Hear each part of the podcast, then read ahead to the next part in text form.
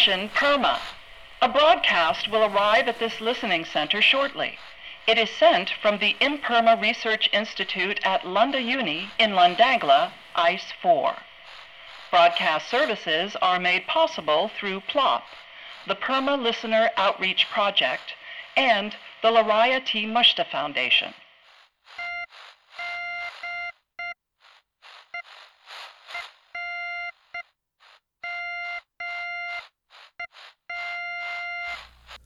Thank you for tuning in once again.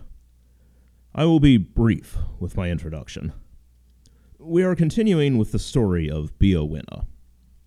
If you did not listen to the previous two episodes, I suggest you speak with your Listener Center administrator for a summary before listening to this episode. Otherwise, you are not getting the full story here. Enjoy.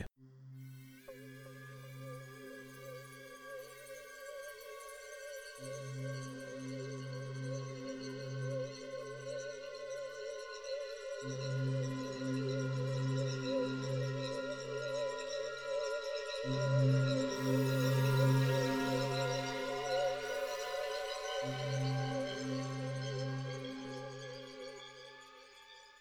your people abandon you to survive winter all by yourself? How did that make you feel? I was all out of hoorays after the squad ditched me. You know?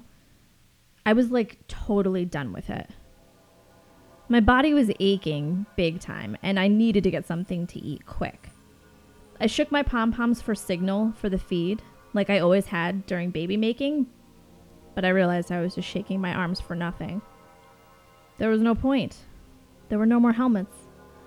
Coach had cast me out. No one would feed me anymore. I had to feed myself now. I had no one to cheer for. Except, of course, myself. The worst thing were the game highlights of Shiny's little face that wouldn't go away. I only saw it a few times, but they stuck to the inside of my eyelids whenever I closed them, so I tried not to do that. I wanted to save Shiny. She wasn't a loser. She. I mean, it. Will be squad leader. A winner, like me. Even though squad leader Ima didn't think so. How did you survive the cold? I don't know, I just did. I wandered for a long time across the empty playing fields without seeing so much as a bird or a tree. Some helmets sang songs to keep the opponent away, but I couldn't remember them. All I had were cheers from squad, and losers aren't supposed to use those. Days went by, and soon I was out of food. I remember wishing, wishing that I had been born a helmet loser at the very least. That way I could at least hunt and make fires. My skills as a baby maker weren't much use here, and that was all I had been trained to do.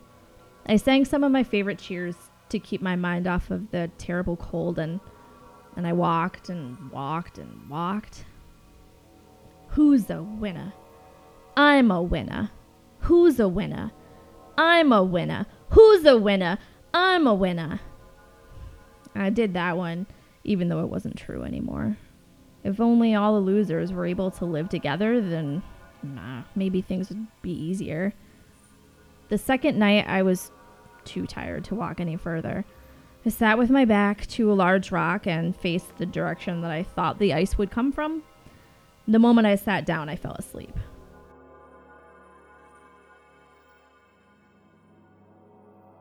Gameplays came to me that night. Coach showed me a sunny place with lots of pretty flowers I had never seen before. I bent down to pick one of them up, and when I realized that the tops of their stems weren't flowers at all, but the heads of little babies. As I looked at each one, I recognized them, but not in any clear way. I knew these babies. But they weren't babies I had ever taught cheers to or, or run routines with. And then it hit me. These were all the loser babies.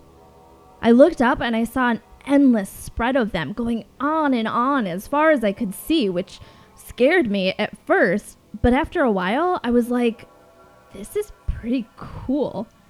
And I walked through the flowers for a long time, not knowing why I was taking a certain path that I saw.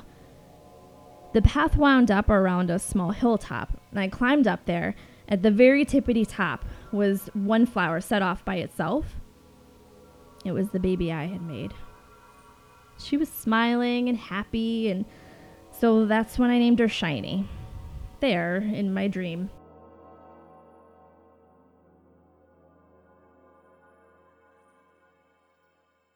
I woke up all of a sudden. Something was nudging me by my side. I turned and I saw a wolf.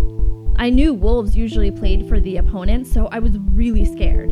It made a little whining sound, a high pitch, like a ball losing air.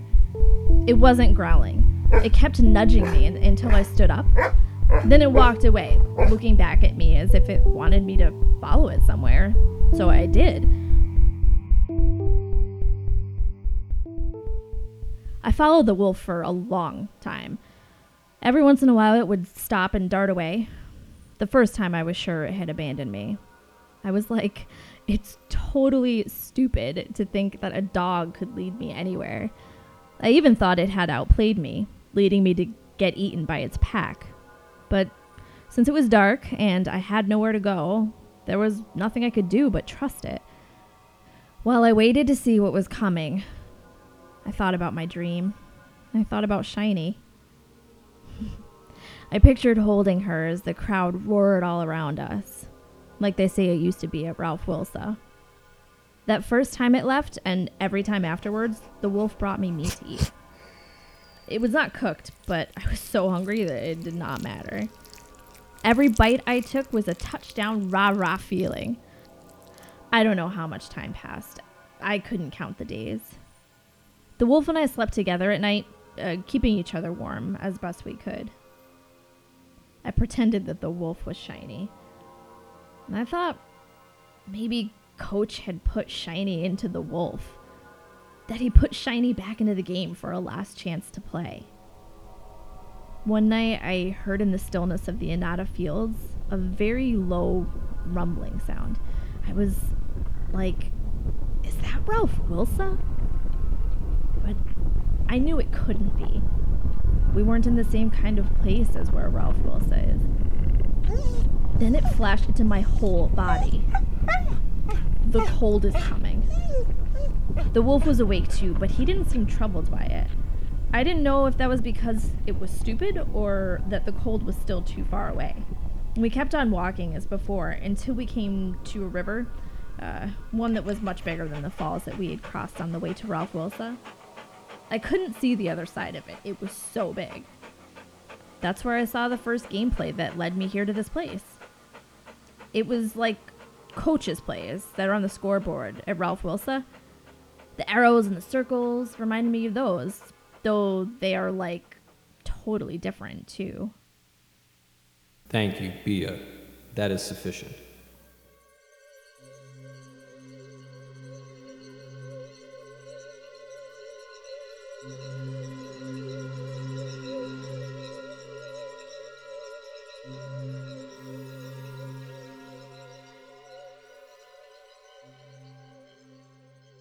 And that is the story of Bea Winna. A rather abrupt ending, I admit. But I think that indicates something about the purpose of these stories for the Wreesomers, doesn't it? Somewhere in that story, now available to us thanks to this translation, is some special thing that they wanted to learn, verify, check, or who knows what.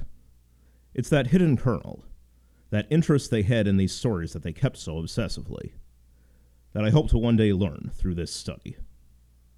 Until next time, everyone.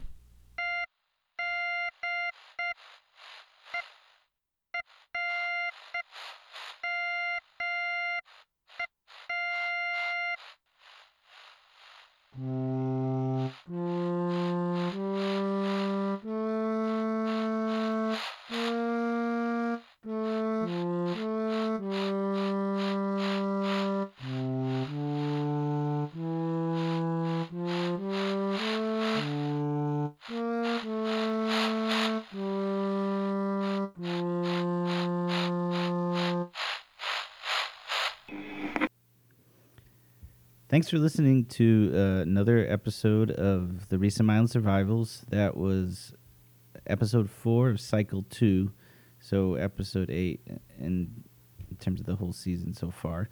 Um, and that completes Bea Winna's story. Um, we have a new cycle of episodes coming up shortly that features a man named Ian Vroll and many other characters, and it'll give you a, a little insight into how our world here uh, transitioned to what's called Imperma.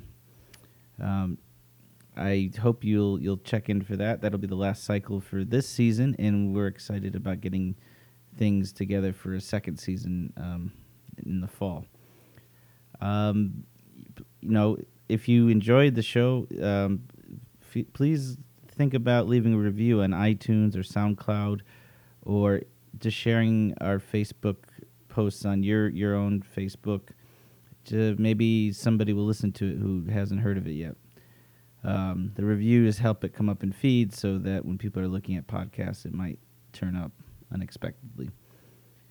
So the credits for this episode are um, David Walker played Dr. Lo Swell, uh, Jen Ricos played Bea Winna, and Eric Aloy played the Wreesomer who was playing the Blurry Presbyter.